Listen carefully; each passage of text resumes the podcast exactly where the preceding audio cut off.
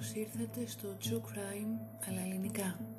Ένα podcast που θα σας προκαλέσει εφιάλτες, θα σας κάνει να απορρίσετε με το τι είναι ικανός να κάνει ο άνθρωπος και θα σας πάει σε ολόκληρο τον κόσμο για να ξετυλίξουμε μαζί σελίδες από δολοφονίες, από άγνωστες υποθέσεις, serial killers και πασίγνωστες cold case υποθέσεις. Είμαι η Μυρτώ και κάθε εβδομάδα θα βουτάμε στο σκοτάδι του ανθρώπινου μυαλού.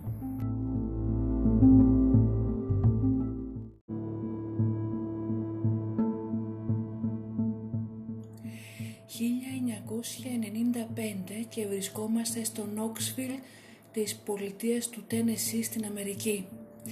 Τις πρώτες πρωινές ώρες της 13ης Ιανουαρίου ένας υπάλληλος του Πανεπιστημίου του Τενεσί κάνει τον καθιερωμένο έλεγχο των εκτάσεων της Πανεπιστημιούπολης όταν ξαφνικά σε ένα απόμερο πάρκο σκοντάφτει πάνω σε κάτι που πίστευε ότι ήταν τα υπολείμματα ενός ζώου. Όταν όμως θα σκύψει για μια καλύτερη ματιά θα ανακαλύψει το ημίγυμνο σώμα μιας νεαρής κοπέλας βουτυγμένη στα αίματα. Το πρόσωπό της ήταν μη αναγνωρίσιμο. Το κεφάλι της είχε θρηματιστεί σε κομματάκια και στον λαιμό της υπήρχε ένα τεράστιο ανοιχτό τραύμα. Το σώμα της γεμάτο αίματα και κατακαιρματισμένο από τραύματα και μαχαιριές. Πανικοβλημένος καλεί την αστυνομία και οι αστυνομικοί με το που φτάνουν προσπαθούν άμεσα να ασφαλίσουν την σκηνή του αιμοβόρου εγκλήματος για να διαφυλάξουν οποιαδήποτε αποδεικτικά στοιχεία πιθανώς να υπάρχουν. Η Πανεπιστημιούπολη όμως σιγά σιγά ξυπνάει και πολλοί φοιτητές και φοιτήτριες ήδη έχουν κατακλείσει το μέρος όπου έγινε το έγκλημα προσπαθώντας να βρουν κλεφτά έστω και λίγο από το πτώμα ή να μάθουν με όσες λεπτομέρειες μπορούν το τι έγινε. Αυτό όμως που δεν γνωρίζουν οι αστυνομικοί που έχουν κληθεί στη σκηνή του εγκλήματος είναι πως ο δολοφόνος είναι ανάμεσα στο πλήθος και τους ρωτάει αν έχουν βρει κάποιον ύποπτο. Αργότερα στο δικαστήριο ένας αξιωματικός θα καταθέσει πως ο δολοφόνος φαινόταν χαρούμενος καθώς κοίταζε τη σκηνή. Αυτός ο δολοφόνος δεν είναι άλλος από την 18χρονη Κρίστα Πάικ, φοιτήτρια του Πανεπιστημίου του Τένεσί και το θύμα η 19χρονη συμμαθήτριά της Κολίν Σλέμερ. Μια ιστορία που προήλθε από έναν συνδυασμό παράλογης ζήλιας, ενός διεστραμμένου ενδιαφέροντος για τη λατρεία του αποκρυφισμού και μια ζωής γεμάτη φτώχεια, οικογενειακή αστάθεια και ανεξέλιγκτο εθισμό στα ναρκωτικά. Μια ιστορία που κρύβει πολλά περισσότερα. Τώρα, το 2021, η Κρίστα Πάικ σε ηλικία 45 ετών είναι η μοναδική γυναίκα που έχει καταδικαστεί σε θάνατο στην πολιτεία του Τενεσί πριν καν φτάσει τα 18 και αναμένει την εκτέλεσή της.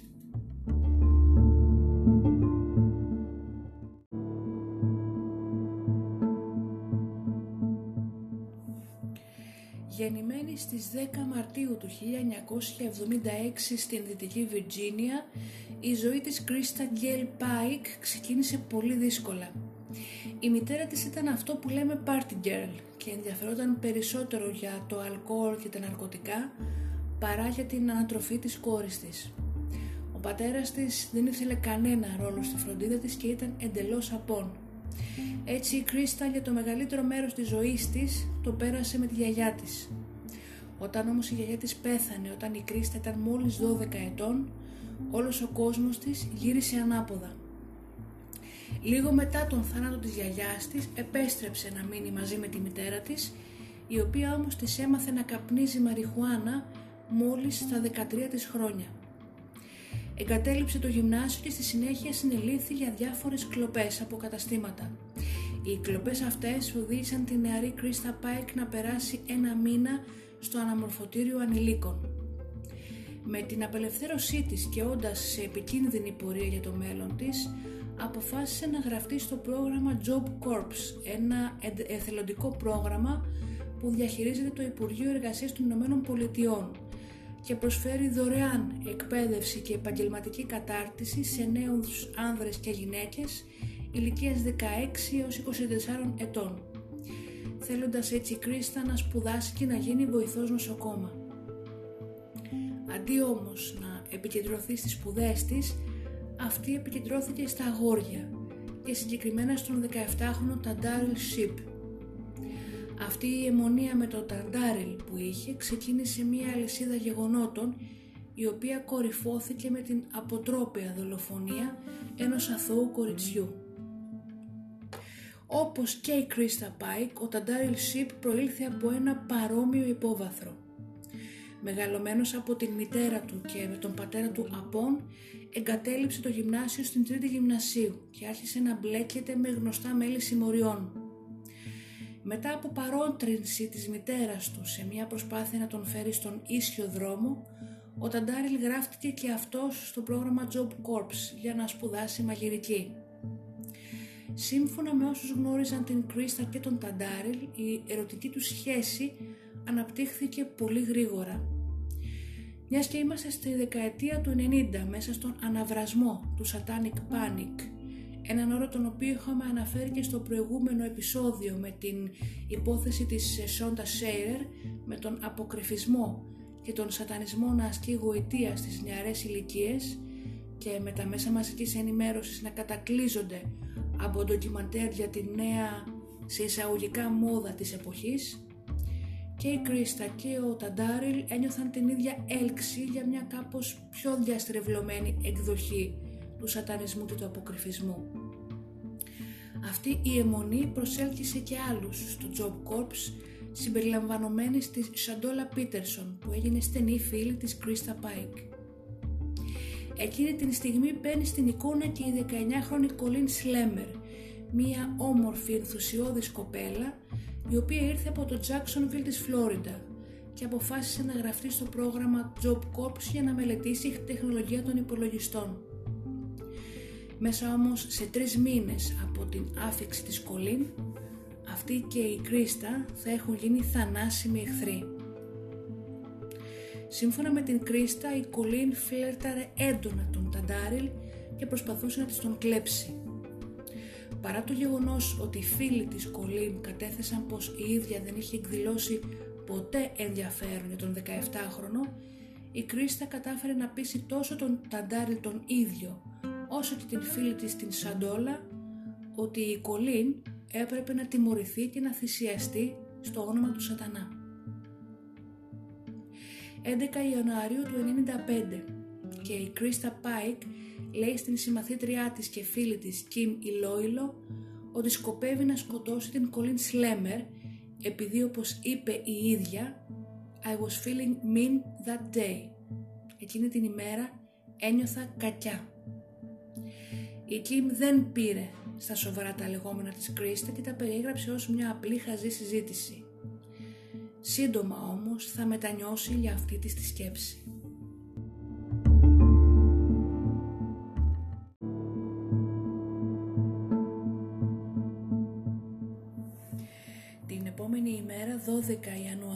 1995 περίπου στις 8 το βράδυ η Κιμ βλέπει την Κρίστα, τον Ταντάριλ, την Σαντόλα μαζί με την Κολίν να φεύγουν από το πανεπιστήμιο με κατεύθυνση τη 17η οδό.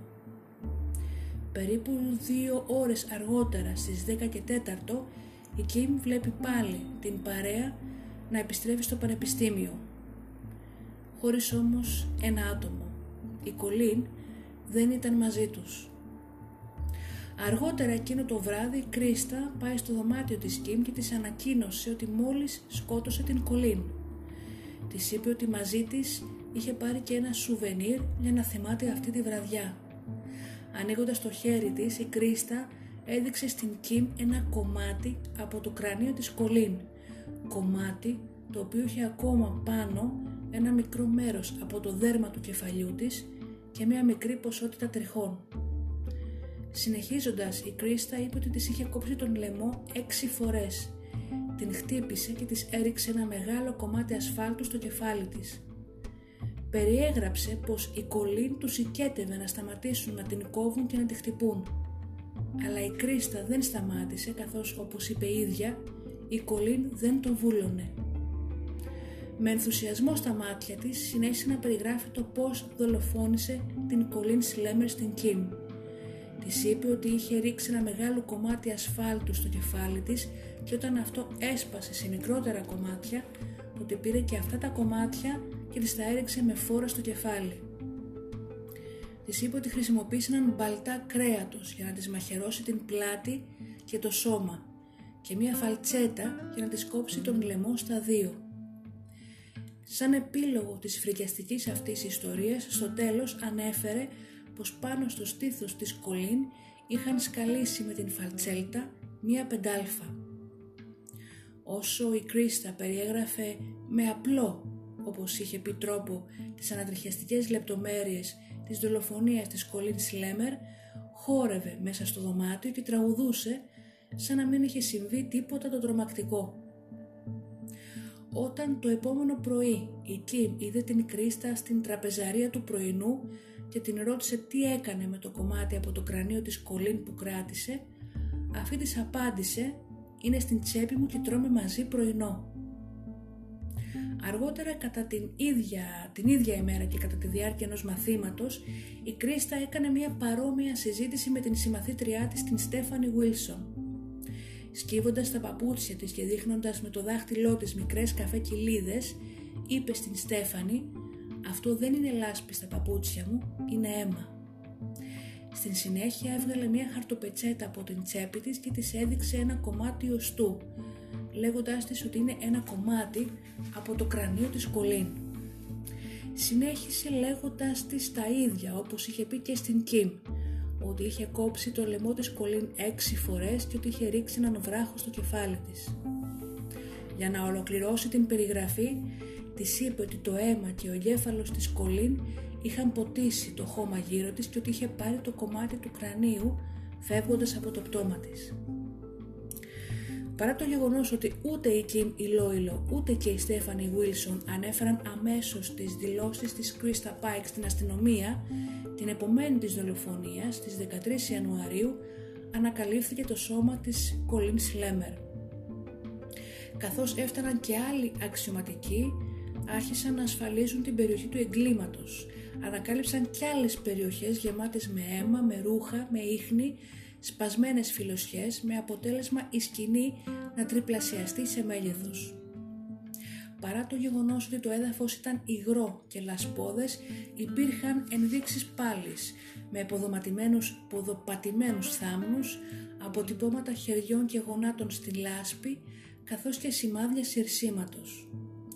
Περίπου 9 μέτρα από το πτώμα της Κολίν βρέθηκε πολύ μεγάλη ποσότητα αίματος. Η Κολίν βρέθηκε ξαπλωμένη πάνω σε έναν σωρό από κλαδιά και χώματα. Όταν οι αστυνομικοί γύρισαν κανονικά το σώμα της, τότε ανακάλυψαν ότι ο λαιμός της είχε κοπεί από άκρη σε άκρη και το τραύμα ήταν πολύ βαθύ και ορθάνυχτο, με ένα ύφασμα βουτυγμένο στο αίμα πάνω στο τραύμα. Μπορεί οι συμμαθήτριές της να μην μίλησαν από την αρχή στην αστυνομία, χάρη όμως στον αρχισισμό και στο πόσο πολύ κάφχασε και διαφήμισε το έγκλημά της η Κρίστα, δεν ήταν καθόλου δύσκολο για την αστυνομία να μάθουν ποια ήταν και έτσι να βρεθούν μπροστά στην πόρτα της και να την οδηγήσουν στο τμήμα, όπου της πήραν συνέντευξη στις 15 Ιανουαρίου του 1995. Από την αρχή της συνέντευξης η Κρίστα Πάικ παρετήθηκε από τα δικαιώματά της καθώς και στα δικαιώματά της για δικηγόρο και εξομολογήθηκε με τον δικό της τρόπο το έγκλημά της.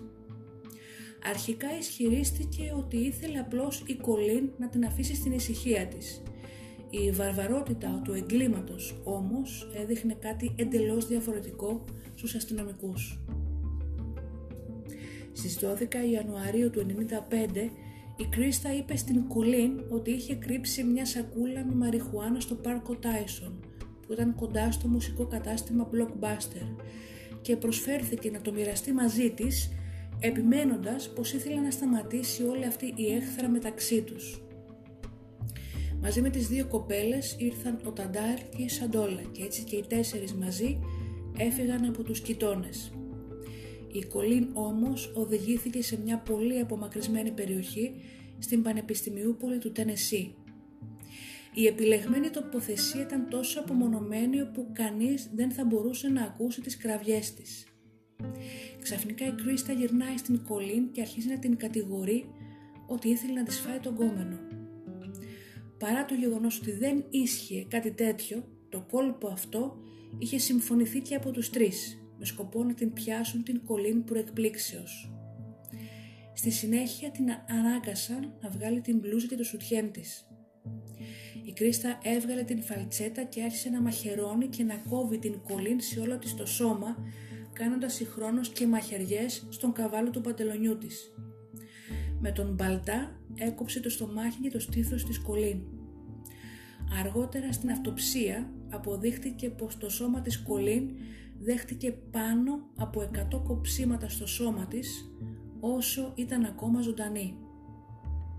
Μέχρι και ο ιατροδικαστής ανέφερε στην καταγραφή της αυτοψίας ότι είχε χάσει κάποια στιγμή το μέτρημα από τα κοψίματα. Κατά τη διάρκεια της συνέντευξής της με την αστυνομία, η Κρίστα θυμήθηκε πως η Κολίν την παρακαλούσε να την αφήσει ελεύθερη και της υποσχέθηκε να μην πάει στις αρχές εάν την άφηναν να φύγει. Τότε η Κρίστα της είπε «Σκάσε, δεν θέλω να σε ακούω να μου μιλάς. Ξέρεις, είναι πολύ πιο δύσκολο να κόβεις κάποιον όταν αυτός σου μιλάει». Σε ένα σημείο μάλιστα κατά τη διάρκεια της επίθεσης η Κολίν σηκώθηκε και προσπάθησε να δραπετεύσει. Η Κρίστα όμως μαζί με τον Ταντάριλ σπέτεξαν πέτρες στο πίσω μέρος του κεφαλιού της με αποτέλεσμα να τη ρίξουν πάλι κάτω στο έδαφος. Της έβγαλαν την υφασμάτινη κορδέλα που φορούσε στα μαλλιά της και της την έβαλαν μέσα στο στόμα της για να μην φωνάζει. Καθώς βρισκόταν εκεί αβοήθητη, η Κρίστα χρησιμοποίησε μια, χρησιμοποίησε μια πλάκα από άσφαλτο που βρήκε εκεί δίπλα και άρχισε να την ρίχνει με ορμή πολλές φορές στο κεφάλι της Κολίν. Ενώ η Κρίστα κράταγε τα χέρια της Κολίν, ο Ταντάρλ με την φαλτσέτα αχάραξε δύο πεντάλφες, μία στο στήθος της και μία στο μέτωπό της. Στη συνέχεια, η Κρίστα αφαίρεσε ένα κομμάτι εκτεθειμένου κρανίου από την πλευρά του κεφαλιού της Κολίν. Καθώς η 19χρονη έπαιρνε τις τελευταίες της αναπνοές, η Κρίστα έβαλε το αναμνηστικό σε εισαγωγικά στην τσέπη της και έπειτα έκοψε με την φαλτσέτα τον λαιμό της Κολίν πάνω από 10 φορές. Παρά τις πληγές στο λαιμό της, η κοπέλα προσπάθησε και πάλι να ανακαθίσει και να προσπαθήσει να ξεφύγει. Ο Ταντάριλ όμως πάλι την έριξε κάτω και άρχισε να την κλωτσάει, ενώ η Κρίστα ήταν από πάνω της και την ρώταγε «Ξέρεις ποιος σου το κάνει αυτό» Αφού σιγορεύτηκαν ότι ήταν νεκροί, η Κρίστα, ο Ταντάριλ και η Σαντόλα περπάτησαν σε ένα κοντινό βενζινάδικο που πλήθηκαν και ξεφορτώθηκαν τα αποδεικτικά στοιχεία, αφήνοντας εκεί την ταυτότητα της Κολίν αλλά και τα όπλα του εγκλήματος. Η Κρίστα παραδέχτηκε αργότερα ότι η δολοφονία διήρκησε πάνω από 30 λεπτά και ότι μάλιστα ήταν απογοητευμένη από το γεγονός ότι η Κολίν δεν πέθανε γρήγορα.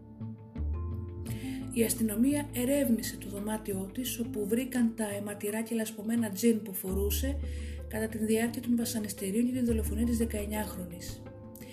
Μετά η αστυνομία την πήγε στο χώρο του εγκλήματος για να κάνει αναπαράσταση της δολοφονίας και στη συνέχεια τους οδήγησε στο σημείο που είχαν αφήσει τα πράγματα της κοπέλας.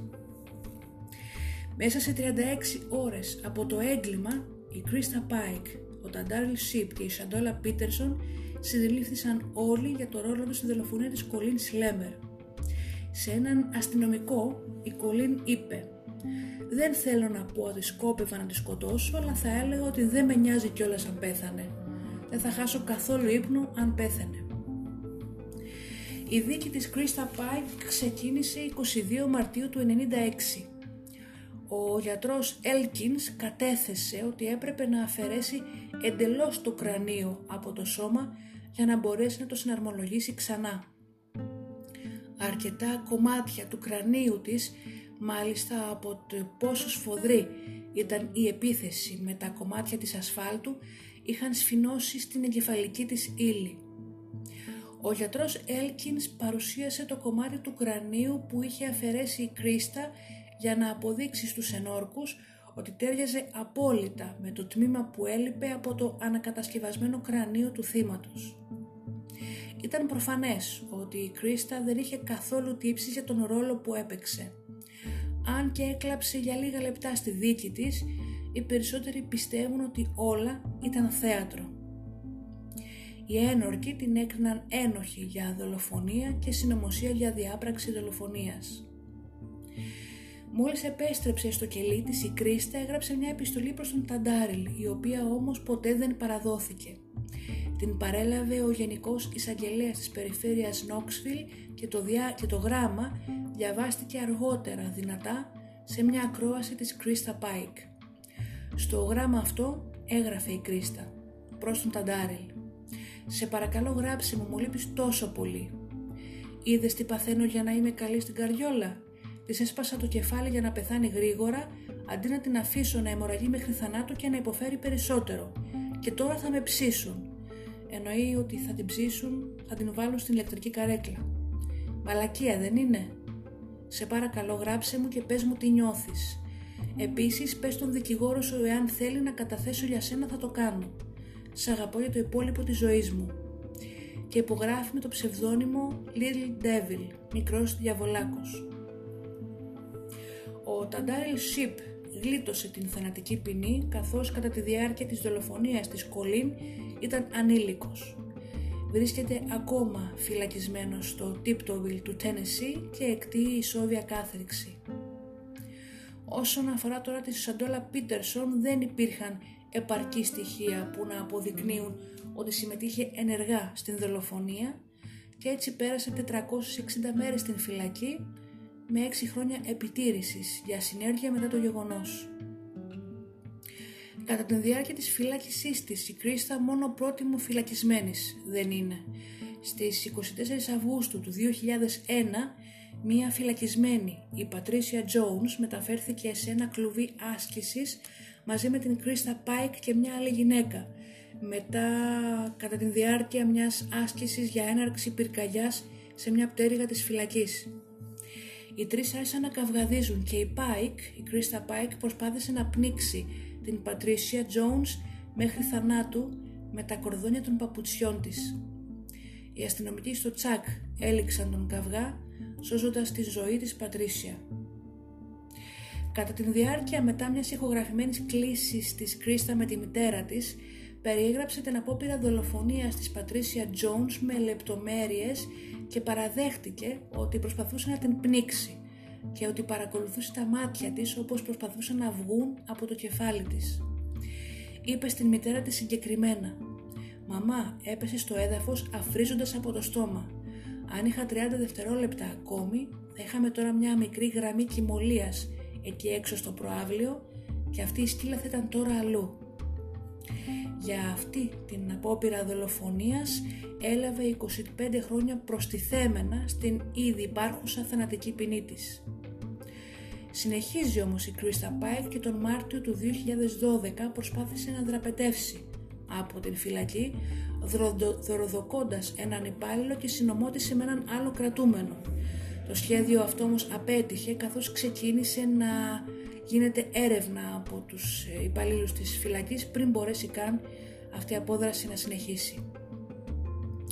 Τέλος στις 27 Αυγούστου του 20 η πολιτεία του Τενεσί ζήτησε από το δικαστήριο να ορίσει επιτέλους μια ημερομηνία εκτέλεσης για την Κρίστα Πάικ καθώς είχαν περάσει τόσα χρόνια και η Κρίστα είχε εξαντλήσει όλες τις εφέσεις της για να σταματάει συνέχεια την εκτέλεσή της. Τώρα πλέον περιμένει απλά να οριστεί μια ημερομηνία και είναι η μόνη γυναίκα που βρίσκεται στο λεγόμενο Death Row στην πολιτεία του Τενεσί τραγικό στην κατάσταση αυτή είναι ότι το κρανίο της Κολίν επέστρεψε τελικά στην μητέρα της, την Μέις Λέμερ, αλλά η μητέρα της περιμένει και συνεχίζει να περιμένει την πολιτεία του Τενεσί να απελευθερώσει το θράψμα του κρανίου που διατηρούν ακόμα κλειδωμένο ως αποδεικτικό στοιχείο. Αρνείται να θάψει το παιδί της έως ότου όλα τα κομμάτια της είναι μαζί. Επίσης δήλωσε στους δημοσιογράφους «Με την πάρδο των ετών η πολιτεία του Τενεσί μου έστελνε τα μέρη του σώματος της κόρης μου σε ένα, κοτί, σε ένα κουτί χωρίς να μου πούν ότι τα στέλνουν και να με ενημερώσουν με αποτέλεσμα εγώ να λαμβάνω μέρη σώματος χωρίς να ξέρω τι γίνεται. Δυστυχώς το κομμάτι του κρανίου της Κολίν εξακολουθεί να θεωρείται κρίσιμο αποδεικτικό στοιχείο και η πολιτεία του Τενεσί δεν μπορεί να το απελευθερώσει έως ότου εκτελεστεί η Κρίστα Πάικ. Μέχρι τότε το υπόλοιπο σώμα της Κολίν παραμένει αποτεφρωμένο σε ένα, κουσί, σε ένα κουτί κασίτερου στο σπίτι της μητέρας της και περιμένει.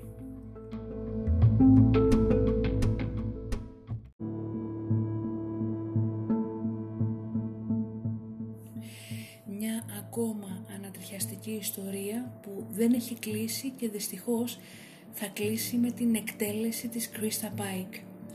Σας ευχαριστώ που και σήμερα με ακούσατε. Να είστε καλά και τα λέμε στον επόμενο αφιάλτη.